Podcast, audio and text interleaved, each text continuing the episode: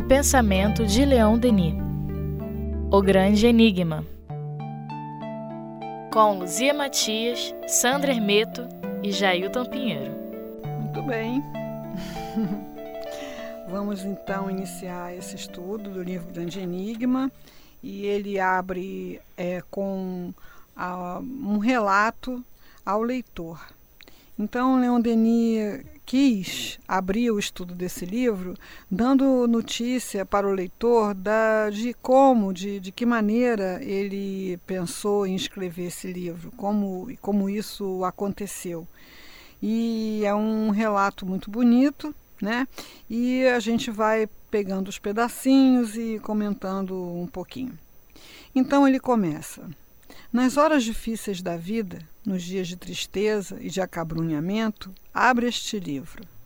Eco das vozes do alto, ele te dará coragem, inspirar-te-á a paciência, a submissão às leis eternas.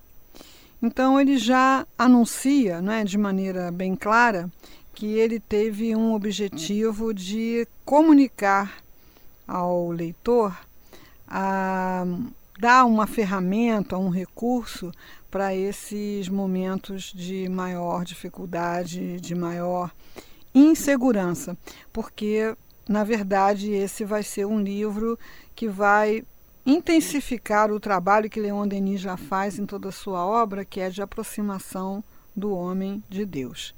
Então, o que nos falta realmente nas horas de incerteza, nas horas de sofrimento, de tristeza, é essa percepção da presença de Deus também nesses momentos.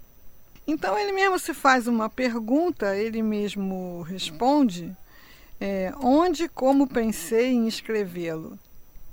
Era uma tarde de inverno, uma tarde de passeio, na costa azulada da Provence, né, que é uma região da França, uma região de mar, né, da, da Côte d'Azur.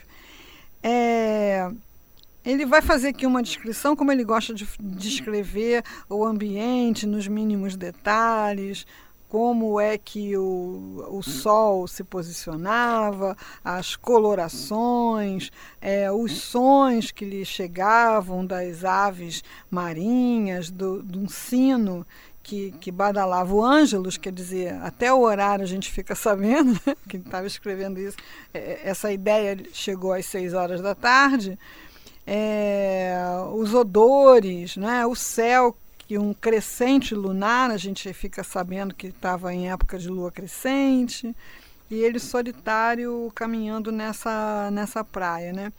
Não sei de perguntar aqui meus meus companheiros se eles já tinham notícia dessa. Não, a gente só fica assim muito embevecido sempre que lê Leon Denis por conta dessa linguagem poética, né? É como se a gente eh, se colocasse naquele ambiente. Uhum. E, e, evidentemente, sendo um ambiente agradável, a gente também acaba é, fazendo, é como se fosse uma terapia, né? A gente é, desanuvia um pouco a cabeça dos problemas. Compartilha. né? É, e acaba já é, começando a, a, a, se posicionar receptivo ao que mais vier por aí né, do, do, texto. Uhum. É, esse livro, O Grande Enigma, é, é um livro de, dedicado a, a, ampliar a percepção, o conhecimento do ser, hum, do ser humano em relação a Deus e a gente, ao longo de muitos anos de estudo em torno dos textos desse livro, a gente percebeu que essa, esse momento descritivo é, é um momento, é um, uma metodologia que a gente pode aplicar. Se você se dedicar a descrever minuciosamente uma coisa da natureza que você esteja observando, você se concentra, você focaliza aquilo e aí facilita é, a recepção de mensagens de canais intuitivos assim. É como se aquela expressão da natureza falasse com você. Então aqui ele tem vários relatos não só esse né? O relato da paisagem é bem minucioso o sol se punha no mar Pacífico, seus raios de ouro deslizando sobre a vaga adormecida, iluminavam com tons ardentes o topo das rochas e dos promontórios, e vai por aí afora, a gente vai ver ele repetir isso em vários outros textos, outros capítulos desse livro. Então a gente tem tem exercitado isso, né? ainda que a expressão de natureza que a gente tenha diante da gente seja muito simples, seja um vaso de planta, seja um cachorrinho, seja uma árvore, a gente escrevendo ou só pensando, a gente vai descrevendo a coloração, o formato da folha, a, o tronco, a textura, e aí, de repente, a gente recebe essa, essa ideia, essa esse ensinamento, assim, para ilustrar, num dos encontros de Leon Denis, a gente levou frutas e nozes, coisas, né? E a pessoa pegou a, a, aquela, aquela noz e mexeu para cá, mexeu para lá, né? prestou muita atenção, focalizou como era a proposta. E aí ela pensou assim: pois é, tem pessoas que são como essa noz aqui, né? Por fora é uma casca dura, né? mas por dentro tem uma coisa tão boa, né? tão saborosa, tão nutritiva. E é assim que funciona né? essa, essa metodologia de, de Leon Denis de conversar com a natureza. Tem esse momento da descrição, por isso ele tem essa coisa descritiva tão detalhada e que você falou que isso te facilita, que isso te trata, né? Mas algumas pessoas têm um problema né, de acompanhar isso, né? Aí já quer pular para ver o que, que, né, o que, que vai falar, já quer pular isso. Então perde essa terapia, né? perde essa, essa metodologia que ele vai ensinando com, com essa prática dele. Né? Então, é, à medida em que ele estava fazendo esse contato com a natureza, descritivamente, aí vem né, o pensamento. Alguém pode ler para variar a voz? Pensava, Pensava na indiferença dos humanos que se embriagam de prazer para melhor esquecer o objetivo da vida, seus imperiosos deveres, suas pesadas responsabilidades. O mar acalentador, o espaço que pouco a pouco se constelava de estrelas, os odores penetrantes dos mirtos e dos pinheiros, as harmonias distantes na calma da tarde, tudo contribuía para derramar em mim e em torno de mim um encanto sutil, íntimo e profundo. Então, é, é comum né, na nossa vida a gente é, nem, nem ter consciência de que tem à disposição esse, esse cenário, né, essa possibilidade. E geralmente opta né, por ligar a televisão, por é, ficar na internet, né, por nem sempre fazendo coisas tão instrutivas quanto esta, é, por beber mesmo, né? E vai para o bar beber, é, falar coisas não muito interessantes, né? De, matar o tempo é engraçado, né? Como a gente tem tantos recursos para passar tempo. Né? É, ou às vezes se em si mesmar. Gostaram do verbo? Porque quanta coisa a gente perde às vezes num tempo que é naturalmente ocioso, tipo dentro do ônibus. E eu não olho para o que está ao meu redor, a natureza. Ela simplesmente é como se não existisse. Eu estou pensando somente nas, nos problemas, nas dificuldades, e de repente Deus está me mandando ali uma bênção para eu olhar, para eu refletir, e eu não estou nem aí. Né? Então, é, indiferente, né? A palavra que ele usa aqui, né? É, esquece, a gente fica esquecido do objetivo da vida, que não é aquela preocupação imediata que a gente tem ali naquele momento, que a gente geralmente dá conta, né? consegue resolver, mas sempre se deixa envolver pela, pela ansiedade de resolver aquilo, daqui a pouco vem outra coisa, e daqui a pouco vem outra coisa, e a gente não sossega, né? Então, nesse momento de contemplação, de estar tomando essa consciência profunda de tudo ali à volta dele, ele ouviu essa voz que lhe disse: publica um livro que nós te inspiraremos. É, vale aqui né, uma pergunta para cada um refletir, né? Como é que vai esse seu canal intuitivo, né? Na verdade, ele está ele tá dizendo que através dessas observações ele consegue criar esse canal com Deus, é. com os bons espíritos e receber. É. E ele traz isso né, como uma, uma metodologia um, para que a gente faça isso. Mas é. a nossa ansiedade, é. às vezes não só a ociosidade, mas às vezes uhum. a ansiedade ah, diante dos uhum. problemas não permite que a gente foque é. a ele... natureza, né? Uhum. E consiga receber as orientações, às vezes, de um problema fácil que a gente conseguiria resolver se é. a gente se ligasse ao alto. E né? ele ainda fez mais, né? Porque publicando o livro, ele pôde compartilhar isso tudo com os outros. É. Uhum. é. E o objetivo da espiritualidade que trouxe essa indução foi essa mesmo, né? Publica um livro que demonstre a todos que a vida não é uma coisa vã, de que se possa usar com leviandade, mas uma luta para a conquista do céu, quer dizer, de maneira metafórica, como a gente entende, né? É uma obra elevada e grave de edificação, de aperfeiçoamento, uma obra que leis augustas e equitativas regem, acima das quais plana a eterna justiça temperada pelo amor. Então, o objetivo quer dizer, primeiro essa quietude, essa contemplação, essa ligação com a natureza. Depois a abertura desse canal para receber uma, uma mensagem, uma comunicação de alma para alma, que é uma coisa que acontece quer a gente queira, quer a gente não queira, né?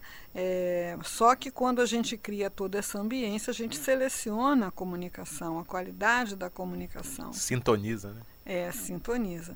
E vem então essa indução de, de, de fazer algo que beneficie a humanidade, quer dizer, não vem só para atender a minha necessidade do momento. Né? Vem também a intuição dos trabalhos que a gente conhece, né? a, a primeira vez que passa pela sua cabeça começar um trabalho, geralmente, não, isso não vai dar, isso é muito complicado, isso não é para mim, né? Mas a sementinha já está já tá lá, e aí você vai, comunica com um, com outro, quando você vê o trabalho está indo, está acontecendo, porque esse intercâmbio é permanente, é o tempo todo. Né? A humanidade precisa da ajuda, né? A espiritualidade maior está aí para isso. Então, em a gente permitindo, né, a, a situação acontece. Essa, essa introdução ao leitor, ela é dividida em duas partes, né? São três sessões aqui de, de estrelinha, né? Mas, é, mas são duas partes. Tem essa esse relato dele de como surgiu esse momento, né? E depois vem uma reflexão sobre o momento que ele estava vivendo, um momento social, cultural, né? Que é bem semelhante ao, ao que a gente está. E termina com uma questão, né? Que é a nossa preocupação, uma questão em termos de futuro, né? Então a gente pode começar, cada um ler um pouquinho? A justiça. Se há nesse mundo uma carência, uma necessidade imperiosa para todos aqueles que sofrem, cuja alma está dilacerada, esta não está na necessidade de crer, de saber que a justiça não é uma palavra vazia, que há em algum lugar compensações para todas as dores, uma sanção para todos os deveres, uma consolação para todos os males? Ora, essa justiça absoluta, soberana, quaisquer que sejam nossas opiniões políticas e nossas visões sociais, é preciso reconhecê-lo bem, não é de nosso mundo. As instituições humanas não a comportam. É, então, é, muitos espíritos se paralisam ou mesmo é, partem para atuações destrutivas é, movidas por essa sensação né, de que uh, o mal se dá bem, né?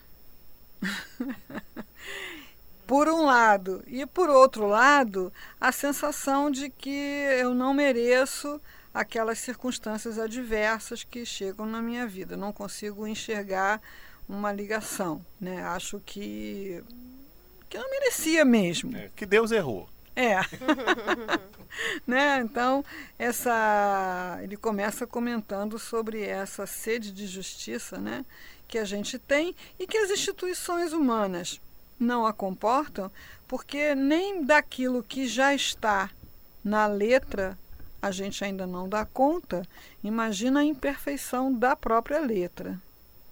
Então, se nós puséssemos em prática, por exemplo, lá as recomendações da ONU para o terceiro milênio, né, para o ano 2000, não tinha mais problema nenhum. né? a, a Declaração dos Direitos do Homem, não teríamos mais problema nenhum. Então, sequer daquilo que está escrito, a gente dá conta. E mesmo aquilo que está escrito ainda é imperfeito por ser humano, justamente, né? Então, enxergar essa justiça é, perfeita nas instituições humanas é impossível. Né? Então tem que procurar em outro lugar, né? É. e embora chegássemos a nos corrigir, a melhorar essas instituições e, por conseguinte, atenuar muitos males, diminuir a soma das desigualdades e das misérias humanas, há causas de aflições, enfermidades cruéis e inatas contra as quais seremos sempre impotentes. A perda da saúde, da visão, da razão, a separação dos seres amados e todo o imenso cortejo dos sofrimentos morais, tantos mais vivos quanto mais sensível é o homem e a civilização mais apurada. É, a gente pode adiantar ainda não está falando disso aqui, mas é um estudo espírita, a gente pode adiantar. É impossível você entender a justiça sem a reencarnação. Né? Tem como. É, eu percebo que muitas pessoas é, se tornam descrentes justamente por contemplarem esse tipo de situação que ele fala aqui. Né? é, uma criança que já nasce com um câncer, por exemplo, né? ou cega, é, como é que você vai compatibilizar isso com a existência de um Deus justo? Né? É, sem reencarnação não vai, né? Não dá. e outras, né?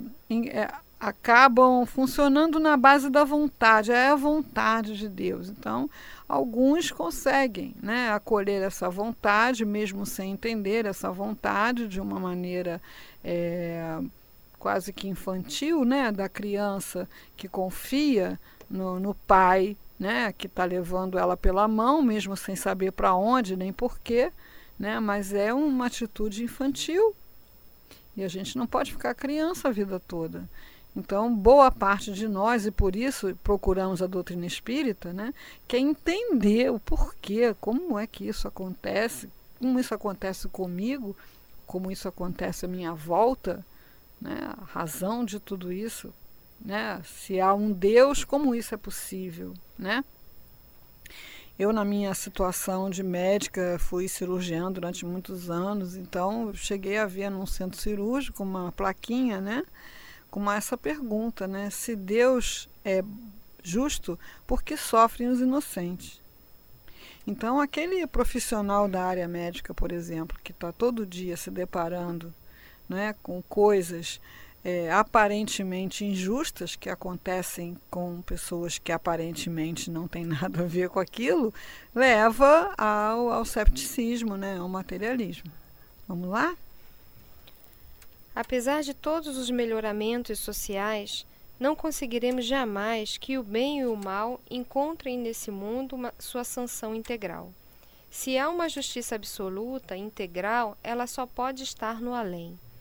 Mas quem nos provará que este além não é um mito, uma ilusão, uma quimera? As religiões, as filosofias passaram. Elas desdobraram sobre a alma humana o manto rico de suas concepções e de suas esperanças. Entretanto, a dúvida permaneceu no fundo da alma. Uma crítica minuciosa e sábia passou pelo crivo de todas as teorias de outrora. E desse conjunto majestoso restaram apenas ruínas. Essas concepções, né, elas continuam né, acontecendo. Né? Nós temos aí os pensadores do mundo moderno, né, teólogos, né, e fica sempre aquela que está faltando alguma coisa. né? Está faltando alguma coisa. Quando não se apela para um certo cinismo, né? uma certa arrogância, né?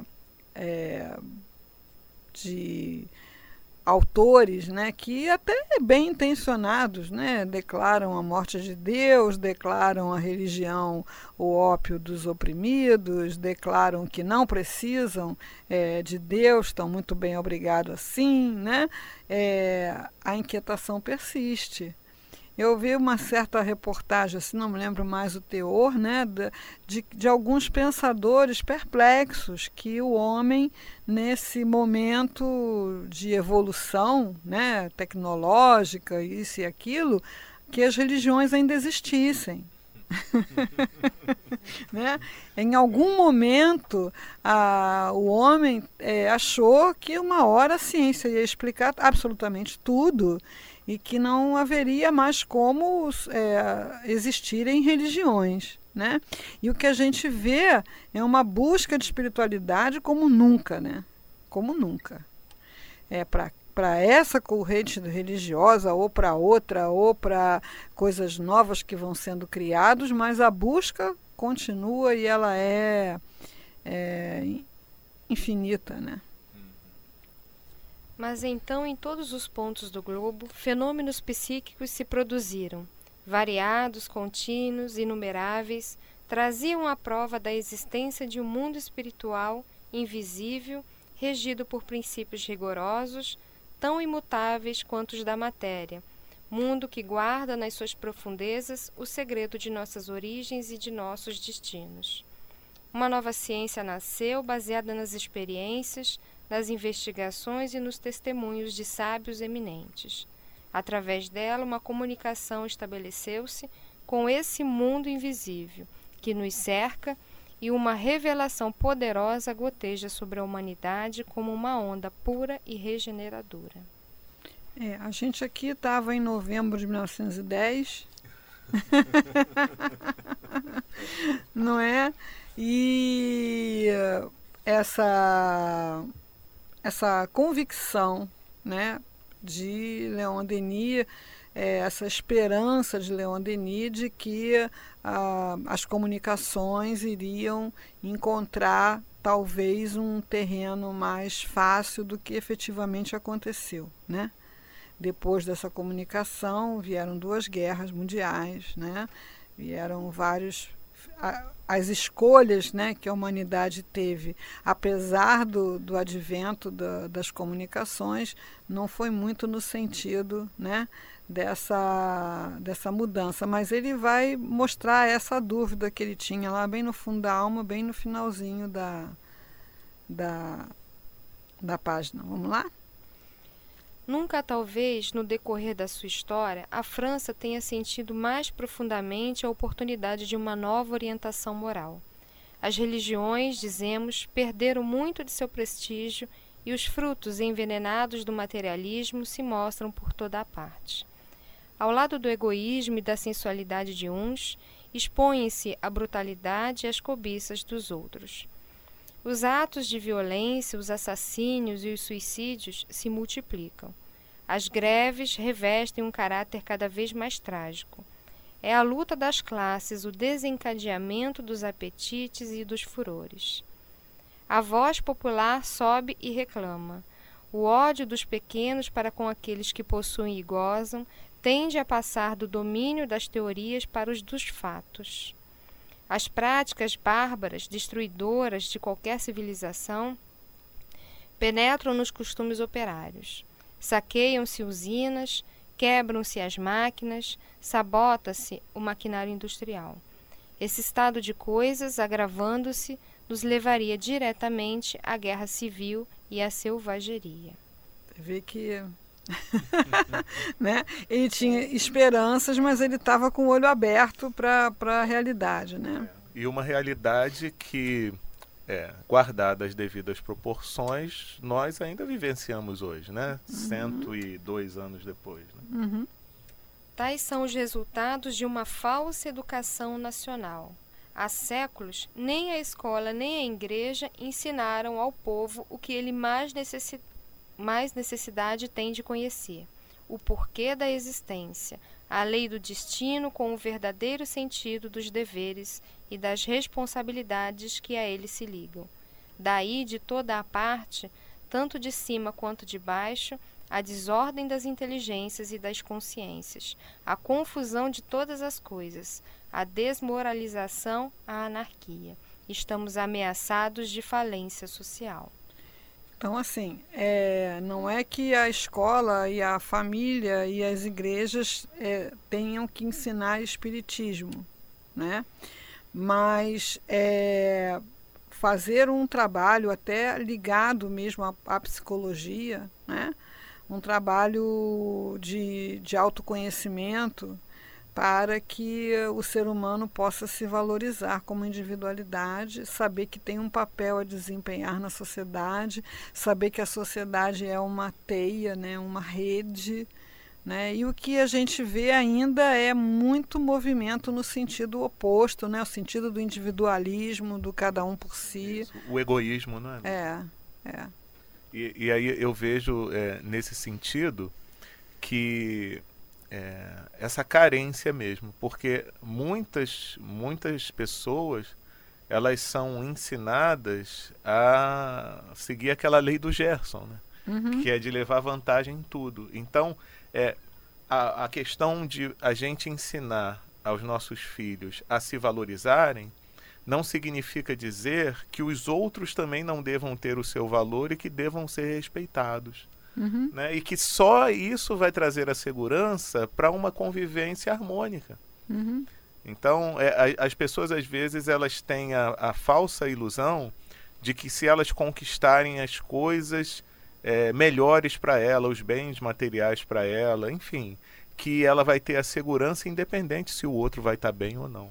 Né? É, isso está ficando cada dia mais, é, como é que eu vou dizer, é, as informações, as teorias, é, de alguma maneira procurando trabalhar isso, estão acontecendo. Né? Eu tenho ouvido, ou, escutado alguma coisa em termos de novas visões empresariais, né? a coisa, em vez de ser um ganho, o outro perde, ser um ganha-ganha. Né? que seria a maneira ideal de você lucrar, né? É, você vê a, a, a, ideia de rede, né? a ideia de, das coisas interconectadas, interligadas. Serem compartilhadas. Né? É, você vê a questão mesmo da consciência ecológica, né? que é uma coisa que está evoluindo muito, não na velocidade que a gente queria, mas está, não é? Essa coisa de você vai botar o lixo fora. Você vai botar o lixo, você não tem como botar o lixo fora.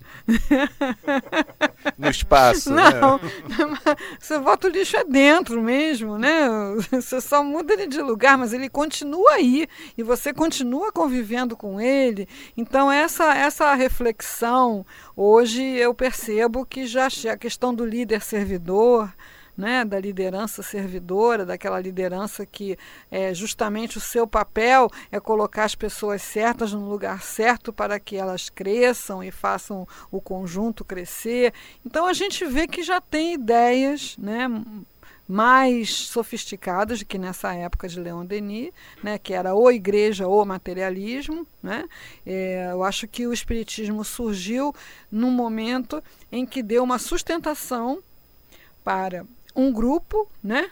para uma, um, um, certo número de pessoas poderem manter essa ligação com a espiritualidade para preparar tudo isso que está chegando agora, né? Agora, a gente está do mesmo jeito que Leon Denis aqui. Será que vai dar? Pois é, né?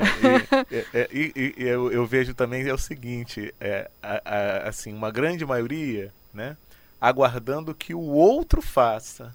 Uhum. Né? Então, uhum. esquecendo que tem uma participação também nesse, nesse uhum. sentido e que só com a participação de cada um é que o todo vai ficar melhor.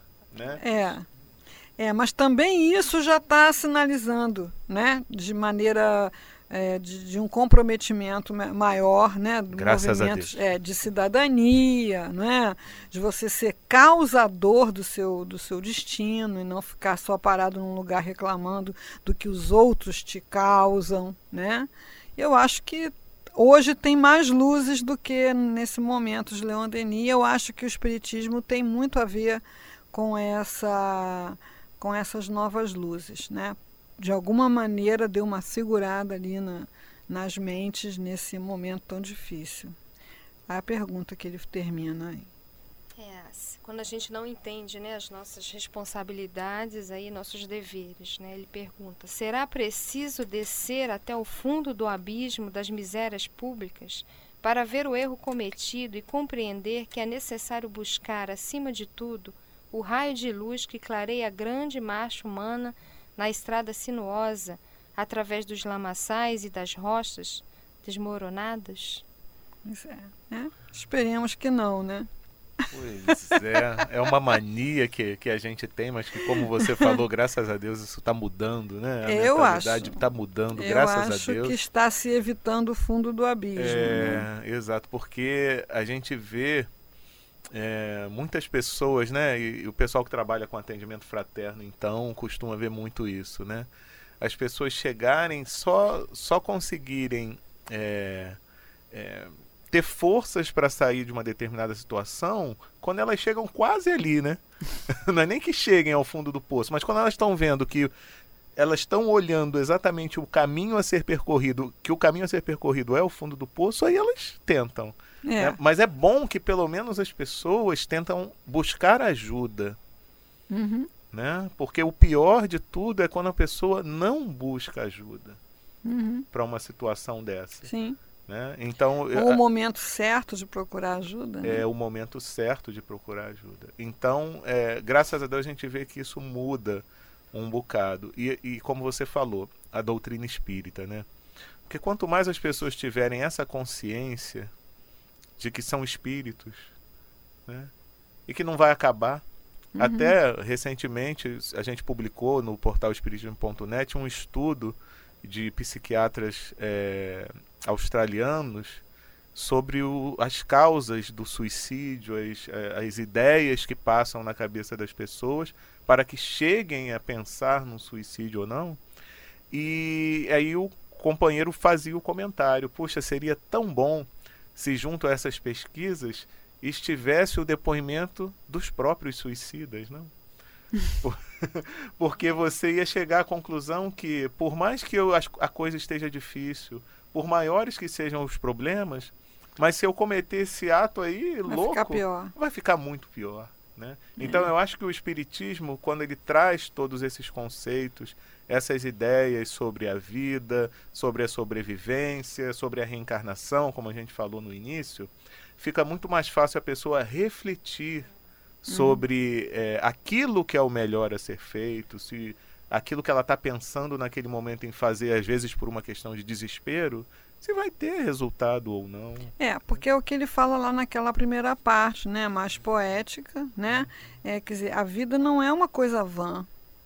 Quer dizer, tudo aquilo que te acontece, dificuldades ou coisas boas também, tem um propósito, tem um significado, que é o teu crescimento espiritual. Né? Então, quando você consegue enxergar que todas essas dificuldades cotidianas você está aprendendo com elas, você está crescendo com elas, você está expandindo a sua luz, o seu alcance, justamente em função das dificuldades, né? Às vezes eu brinco lá com o pessoal, você pega lá seu álbum de fotografia, né? A gente só tira fotografia de festa, de viagem, de né? Ninguém tira fotografia da hora que estava doente, da hora que perdeu o ente querido, né?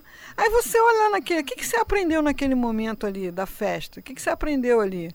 Você aprendeu que talvez aquela pessoa fizesse um brigadeiro mais gostoso do que a da última. né? Imagina se a vida fosse só aquilo que está no álbum de fotografia. Né? Mas não seria nada, né? Seria uma sucessão, uma coisa vazia. Então é justamente naqueles momentos que a gente não fotografa, né? e que não considera como momentos bons, como coisas a serem lembradas, é claro que o sofrimento não é bom, e Leon Denis, em vários momentos, ele sinaliza, a gente não está dizendo que a dor é boa, né? como que, é, que a gente tenha que procurar a dor, mas que indiscutivelmente é nesses momentos que a gente cresce, que a gente aprende as qualidades que a gente já tem, as virtudes que a gente já tem, isso é indiscutível. Né? Então, que a gente consiga atravessar os momentos difíceis pensando assim: o que, que essa dor veio me ensinar? Exato. Eu, eu posso é. até no momento nem entender o porquê daquilo tá Mas acontecendo. sei que tem esse propósito. Com certeza, até porque se eu entendo que Deus é justo, Uhum. Né? Ele não ia permitir que algo acontecesse para mim sem que tivesse um objetivo útil. Exatamente. Né? Então, esse foi o propósito e a ocasião que fez com que Leon Denis nos deixasse esse legado, esse presente, esse livro maravilhoso que a gente vai começar a destrinchar aí. Mas, Luzia, o enigma é grande mesmo? Enorme. Os espíritos dizem lá na pergunta, acho que número 10, né? Que o ser humano não desenvolveu ainda nem o sentido para compreender Deus.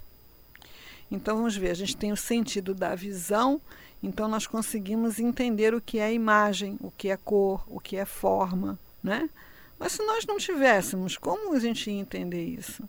É como a gente entende Deus, ou acha que entende, por analogias, por comparações, né? O Mileco dizia que ele fazia isso, né? É, azul, azul é gelinho, é fresquinho, é geladinho, né? Vermelho é fogo, é quente, por analogia, né? É isso que a gente está indo em condição de fazer. Mas a gente só vai desenvolver esse sentido pelo exercício. E esse trabalho de Leon Denis aqui, com certeza, é abre grandes horizontes, ajuda a gente a expandir a consciência, a estar tá mais em contato da nossa parte, porque Deus está em contato com a gente, quer a gente tenha consciência ou não, né? Da nossa parte com, com Deus. Mas o enigma é realmente grande. Ah, a gente vai decifrando isso aos pouquinhos. Isso. Não precisa ter ansiedade. Não. ok, acabou por hoje? Sim. Então tá bom.